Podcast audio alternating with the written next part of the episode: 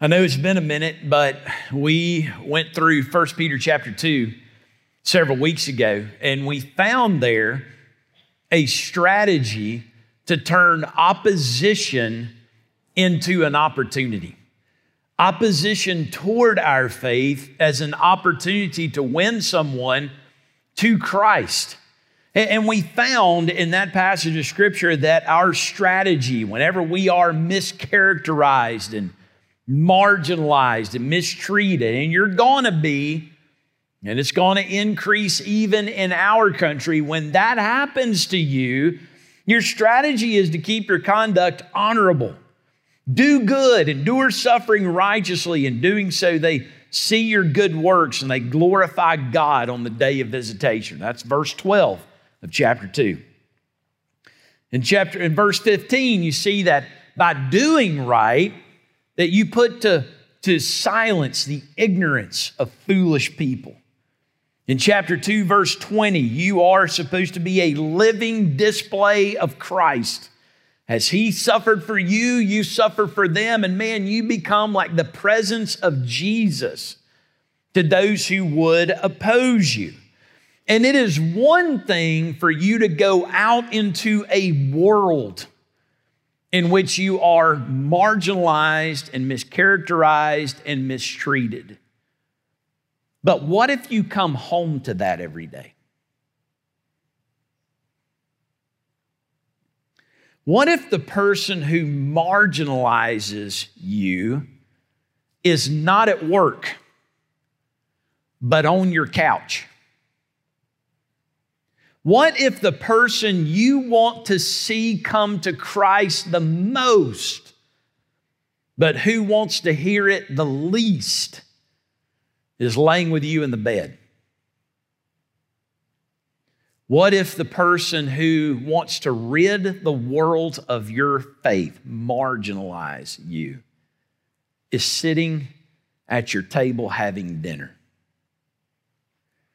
It's one thing to go out into the world that is like that every day, but what do you do when you come home to that every day?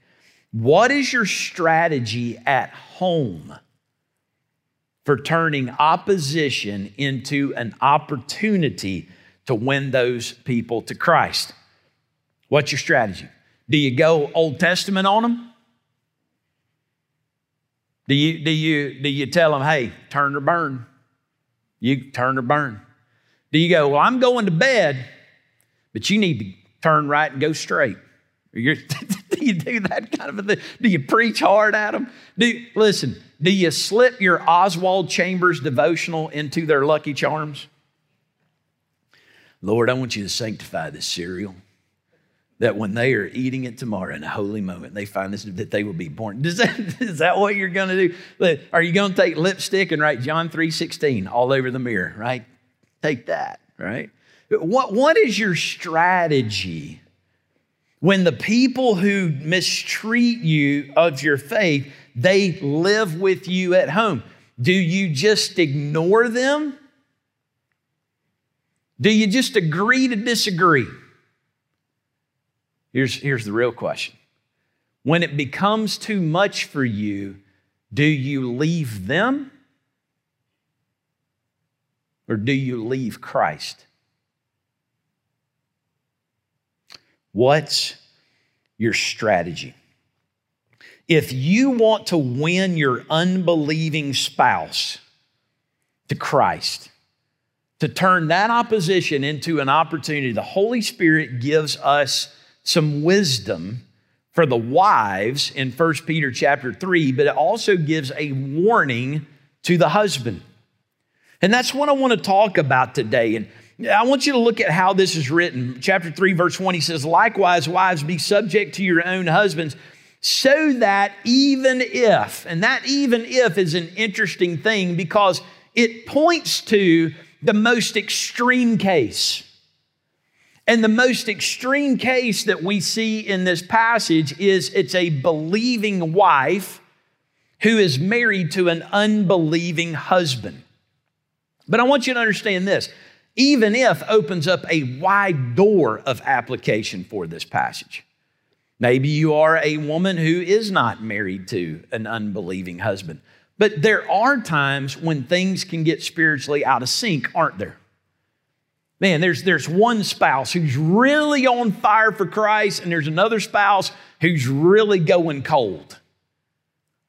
Even if means, hey, listen, if this is a valid, wise strategy for a woman in the most extreme situation where she has an unbelieving, opposing husband, there are so many applications we can glean from this passage as a wise approach for a lot of situations where you might find yourself spiritually out of sync.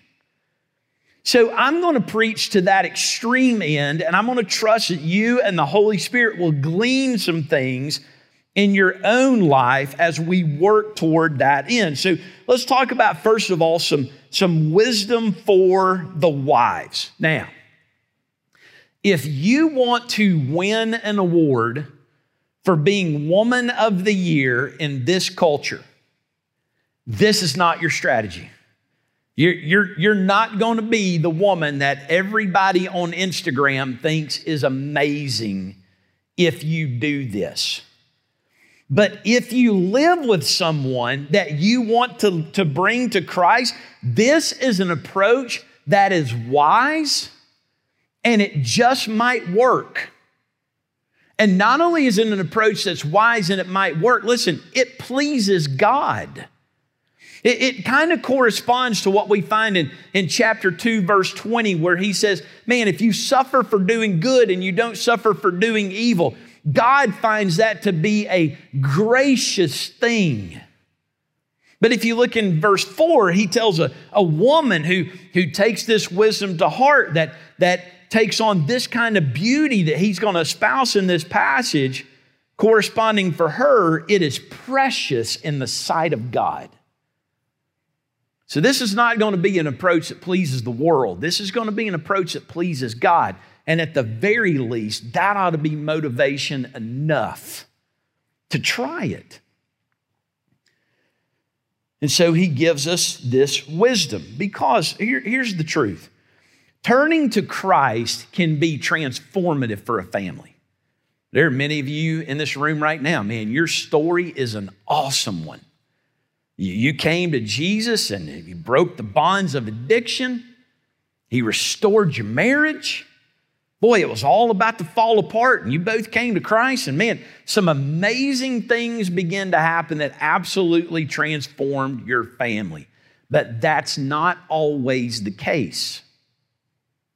Because as Christ can redeem a family, Christ can also bring division into a family. Listen to what Jesus says in Matthew chapter 10. He says, Do not think that I have come to bring peace to the earth. I have not come to bring peace, but a sword. I've come to set a man against his father, and a daughter against her mother, and a daughter in law against her mother in law. And a person's enemies will be those of his own household.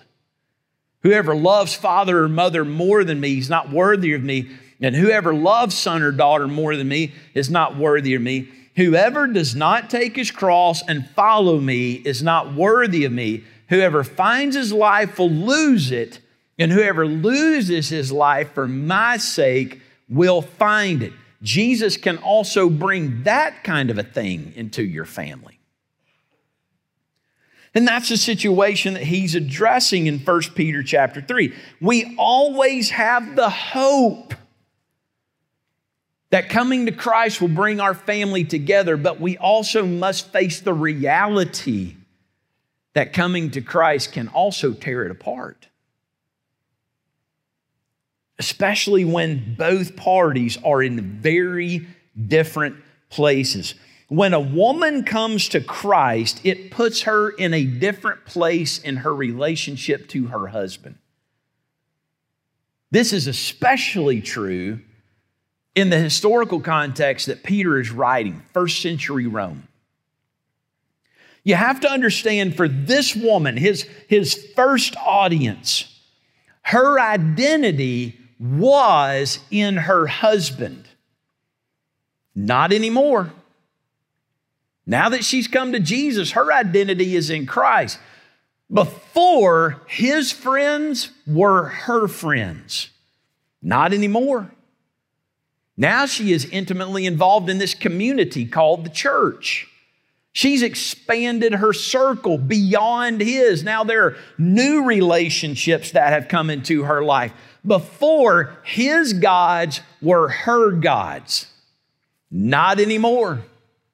Now there's only one God for her, and his name is Christ Jesus. There's a commentator that I really like to read. Her name is Karen Jobes. She's, I think she's still at Wheaton, but she writes a great commentary on First Peter, and she really presses home the point that in first century Rome, a woman who came to Christ without her husband, she could bring embarrassment on him. So there's a lot of tension. And you have to understand the people to whom Peter is speaking in this. So let's kind of let's back this up for a moment. Let's bring it into our context. And listen, I know that I'm probably not going to describe your situation per- perfectly, but allow me to give a little hyperbole here just to, to make sure we can cover all the bases. But let's think about a situation. Many of you are in this situation that when y'all met, and even when you got married, you weren't a born again Christian, right? Your weekends were very different than they are now. You drank together, you partied together, you smoked pot together. You might have cussed as much as he does. And that was kind of your life. Your weekends were free. You did a whole lot of things together. You sure weren't, weren't going to go to church with all those stuffy religious people, were you? You used to make fun of that crowd. Now you're in that crowd. And listen, he talks like he always did, but you don't want to hear it anymore. He does the things he always used to do, but you don't want to do that stuff anymore. He wants the kids in travel ball. You want the kids in church. He still watches Game of Thrones. That makes you extremely uncomfortable now.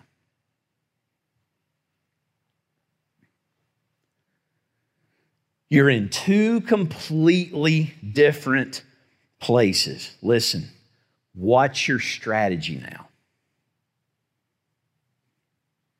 How are you going to approach this if your priority is, man, he needs Jesus? And how can I respond to that opposition in a way that might bring him to Jesus. Not guaranteed, but it just might work. Peter uses the word, wives, be subject to your own husbands. And immediately it's kind of like, wow, right? Ah, whoa. There's a lot of resistance to that, but here's, here's what I want to challenge you with. What's the opposite of that? You going to argue with him? Cram it down his throat, scream at him every time y'all get in a debate about church, is that strategy's not going to work. If you take the tension in the home that's already there and you throw gas on the fire, that's not going to work, is it? And what's the opposite of be subject to? The opposite is to be separated from. And man, your presence in the home, the Holy Spirit inside of you, learning new things from the Lord, it is such an important part of the strategy. You being there. Is there a point of separation? Yes. But, but make that a last extreme. For instance, look at 1 Corinthians chapter 7 he talks about the separation point, but he also talks about the importance of your presence in the home as a strategy. So listen to this. He says, 1 Corinthians 7, verse 12, To the rest I say, I, not the Lord, that if any brother has a wife who's an unbeliever and she consents to live with him, see, this is not just for the wives here, this is the strategy for the men too, right? This is for an unbelieving spouse. He says if she consents to live with him, he should not divorce her. If any woman has a husband who is an unbeliever and he consents to live with her, she should not divorce him. For the unbelieving husband is made holy because of his wife, and the unbelieving wife is made holy because of her husband. Otherwise, your children would be unclean, but as it is, they are holy. Man, your presence there is, is, a, is a sanctifying, convicting presence for him. It is a witness of salvation to your children. You are a strategic point through which the Lord could work to reach those people in your home. Don't forget that. He says, But if the unbelieving partner separates, let it be so. In such cases, the brother or sister is not enslaved. God has called you to peace. For how do you know, wife, whether you will save your husband, or how do you know, husband, whether you will save your wife? Listen, does this strategy work every time? Nope. It may come to the point that they separate. If they do, you got to leave that to God. You can't bring that guilt on yourself. But for a time, you have to understand your presence is the best chance they've got to come to Jesus. If they separate from that, you're free to let them go. But before separation, your strategy is be subject to. Listen, ladies, when you came to Jesus, you brought another man into the relationship. You somehow have to demonstrate to him you're still committed to him. And if he's antagonistic to your faith, you got to understand the approach of humility is so important here. Peter's not saying you don't have identity. If you didn't have identity, Peter wouldn't talk to you. Why do you talk to somebody who has no identity? Man, in Christ, you have raised your identity. That's why he said, You got a choice in this thing, ladies. And he starts first with you. But he's saying we don't want them to get to the point of separation. Let's get them to the point of sanctification. So, let's bring a test case into this passage to understand how it is written, okay? So, so let me describe the passage like this. This passage is one of those passages in the Bible that is a wide field with broad fences. There are limits to it, but man, in between, there's a lot of room for you to apply it in a lot of different ways. And as I preach through this, every home in this room is different. So it's hard to say you got to do this and not that and this and that. Man, he's saying, look, these are not the prescriptions. You got to do this just like this every day. He's saying here are the principles. That's the wide fence or the wide field with the broad fence, right? So here's your test case. And I've gotten this a lot through the years of being a pastor. You have a lady who's married to a man who's an unbeliever. And listen, the case of First Peter is really this kind of thing of, let me back this up.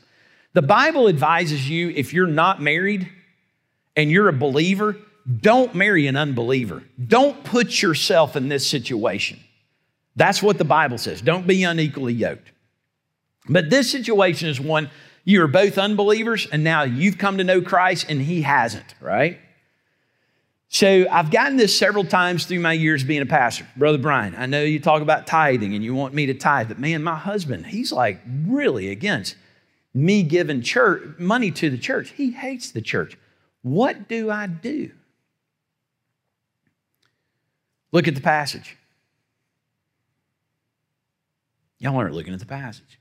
Look at the, okay, look at the passage. Look at it. So, so if you want to tithe and he doesn't want you to tithe, then he's really against you tithing. Look at the passage. What do you do? And you're reading it and you're like, well, it really doesn't tell you. It does. It tells you exactly what you need to do. He's like, so listen, and you're looking at it, and, and I remember I said it's it's not prescriptive, it's principled. Some of you are looking at it going, Well, I disagree with that. Because right here it says she shouldn't wear earrings. She needs to quit braiding her hair. So bless God, if we're going to live for Jesus, she needs to be in dress all the time. Amen. All right? If you believe that passage is prescriptive, let me throw this situation to you. Have you ever heard a man whose wife became a believer and he was an unbeliever give this testimony right here? I hated her going to church. And then all of a sudden, she quit braiding her hair. She stopped wearing earrings. And I was so convicted by that that I came to Jesus. Do you get what I'm saying? That's not what the passage is saying. He's not saying that if, if you don't look a certain way as a woman, if you don't do this, that it makes you a super Christian. Now, let me throw a scenario to you to show you what I mean by this passage is principled, not prescriptive. What if she comes to Jesus and she looks her best every week on the way to church.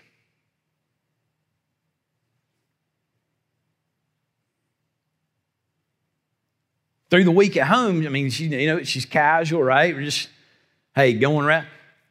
Doesn't spend a whole lot of time getting together. And I know you're like, what, now, boy, hey, let's just be honest. Like, there's a lot, late, man, you can make yourself really beautiful. And let's think about this. What if through the week you don't put a whole lot of emphasis on that?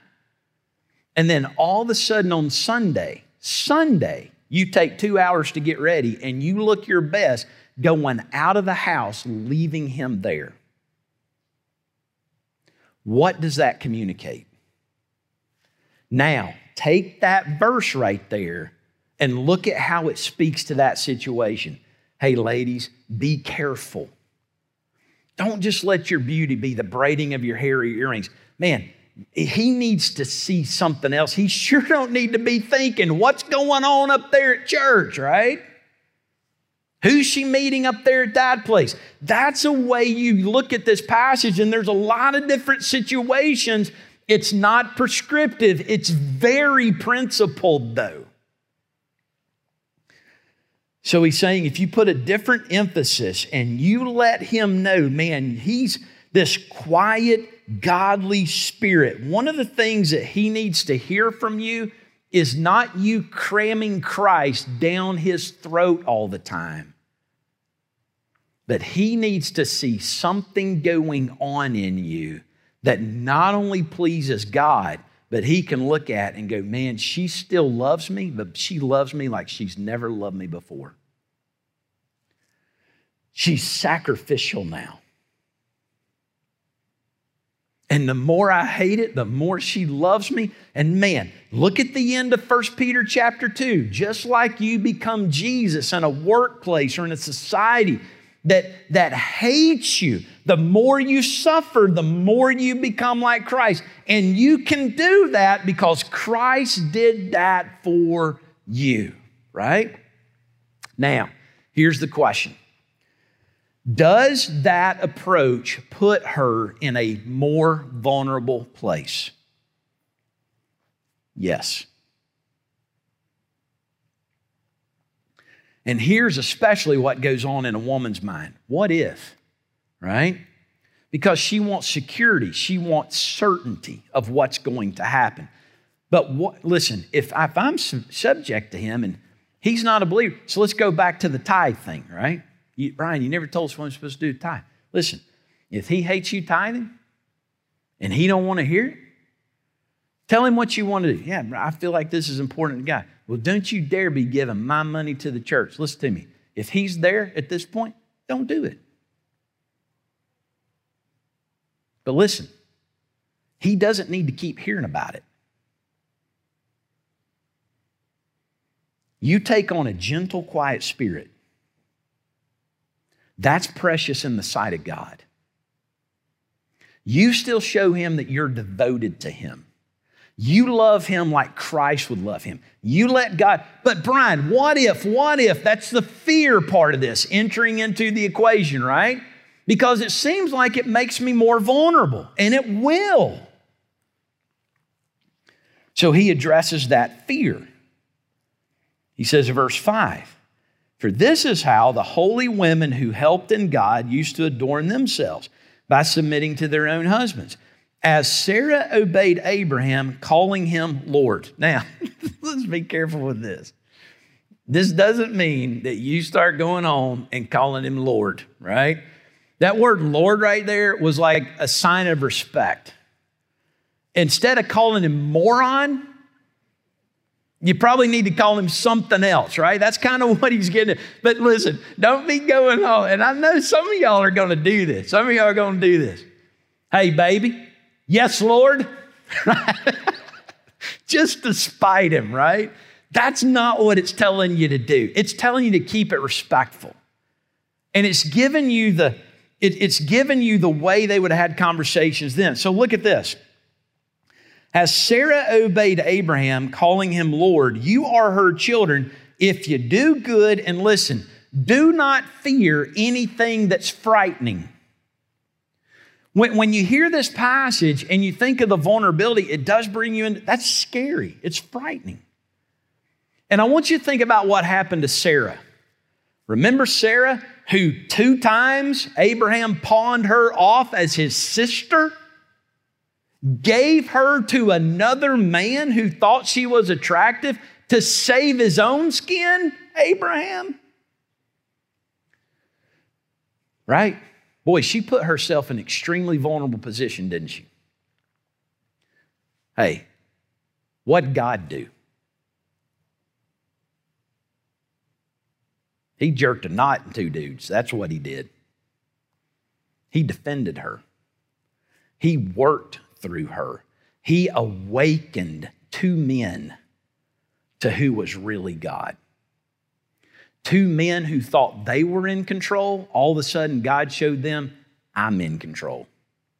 And you better be careful how you treat her because, listen, she's ultimately mine. She's the mother of the promise, right?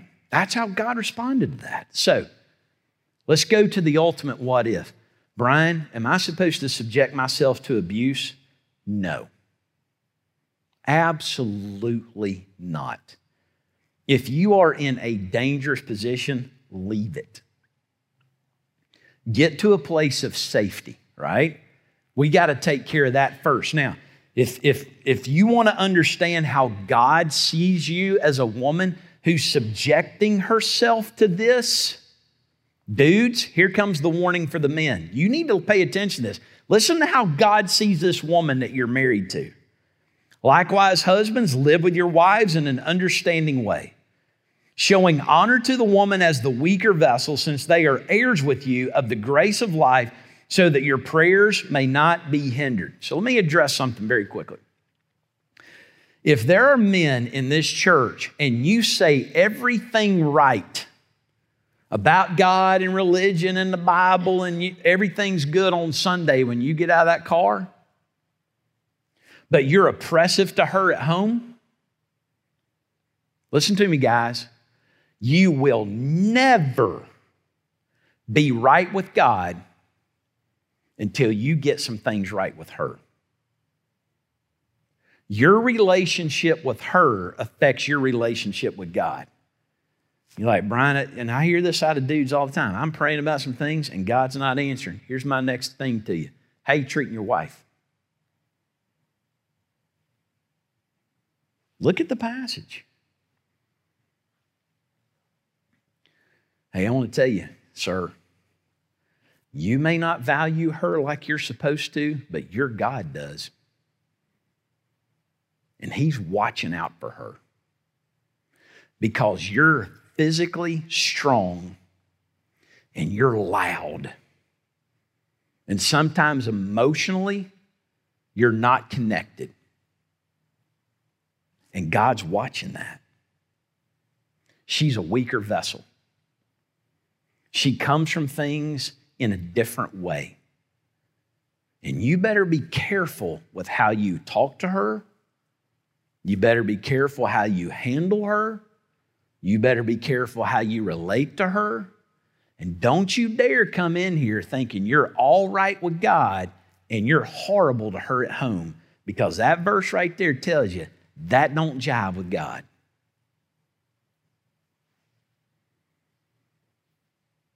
Before you can get some things right with him, you better work on some things with her. That's your strategy. It's a tough place, and it's filled with fear. What if, what if, what if, what if? He tells you, I took care of Sarah. I'll take care of you, and I can take care of him. That's your God. But in the meantime, you might suffer being subject to a man like that. But the Lord can do things in his heart, and you are a critical part of that puzzle. So, how would we bear the passage down? And I, I want to leave you with this. If I was going to take this passage and put it down into simple principles, I'm going to give these to you very quickly. One is this for the women, your strategy is submission, not separation. There may come a point of separation, but make that a last resort. But if you need it, use it. Show them Christ rather than cram it down their throat. Gentle, quiet spirit. Win them without a word. If you don't want to tithe, listen, don't bring it up again. Trust God. But show that you're devoted to Him. Inner beauty over increased brazenness. You shouldn't look best on your way to church. Show him that you still love him. Show him that you're committed to him. Show him that you care about him. Don't be, well, I'm going to church with or without. Don't, no, no, no, no, no. Gentle, quiet spirit. Listen, that's precious before God. That's your ultimate motivation. Listen, fear God, not the future what if. Your mind can be filled with what ifs. You just got to trust God with those things and let Him work. For the men, it's about deference, not dominance. Man, you defer to her, you love her, you think about her. She's first. Think about how you treat her. Value her rather than be vindictive. And then the last thing is you need to realize that your relationship with God is affected by your relationship with her. That's really important. So I want to ask you to bow your head and close your eyes with me for a moment. I know there's a lot in this. But I want to give us an opportunity to just come and pray for our family this morning. Maybe this applies to where you are in your marriage right now. Maybe it doesn't. But I want to tell you between the even if of a marriage that can be spiritually out of sync to a even if this works if he's an unbeliever and she's an unbeliever, there's a lot of places where you might have found some good counsel here today. So I want us to come and just pray for our families. Maybe you're here and you have an unbelieving husband or an unbelieving wife. Would you come to this altar? And I'm going to pray over that too. So Linda's going to sing just a, a verse and a chorus or so. Give us just a moment to get down here. Let's join together as a family of faith. Praying for our families, praying for these unbelieving spouses, praying for the strength of some of these ladies that are suffering at home, some of these men who are having a tough time just keeping, keeping one foot in front of the other, going to Christ. But I want to pray for you. And then let's get in this altar together today. Heavenly Father God, we come to you today thanking you that you are concerned when there is this spiritual place in our marriages that is very out of sync. And so, God, we're going to come to the altar today and we're going to pray about this, Lord. And we pray that your Holy Spirit would move upon this need. In Jesus' name, amen. Would you stand together? If you want to come in the altar, you want to sit on the front seat.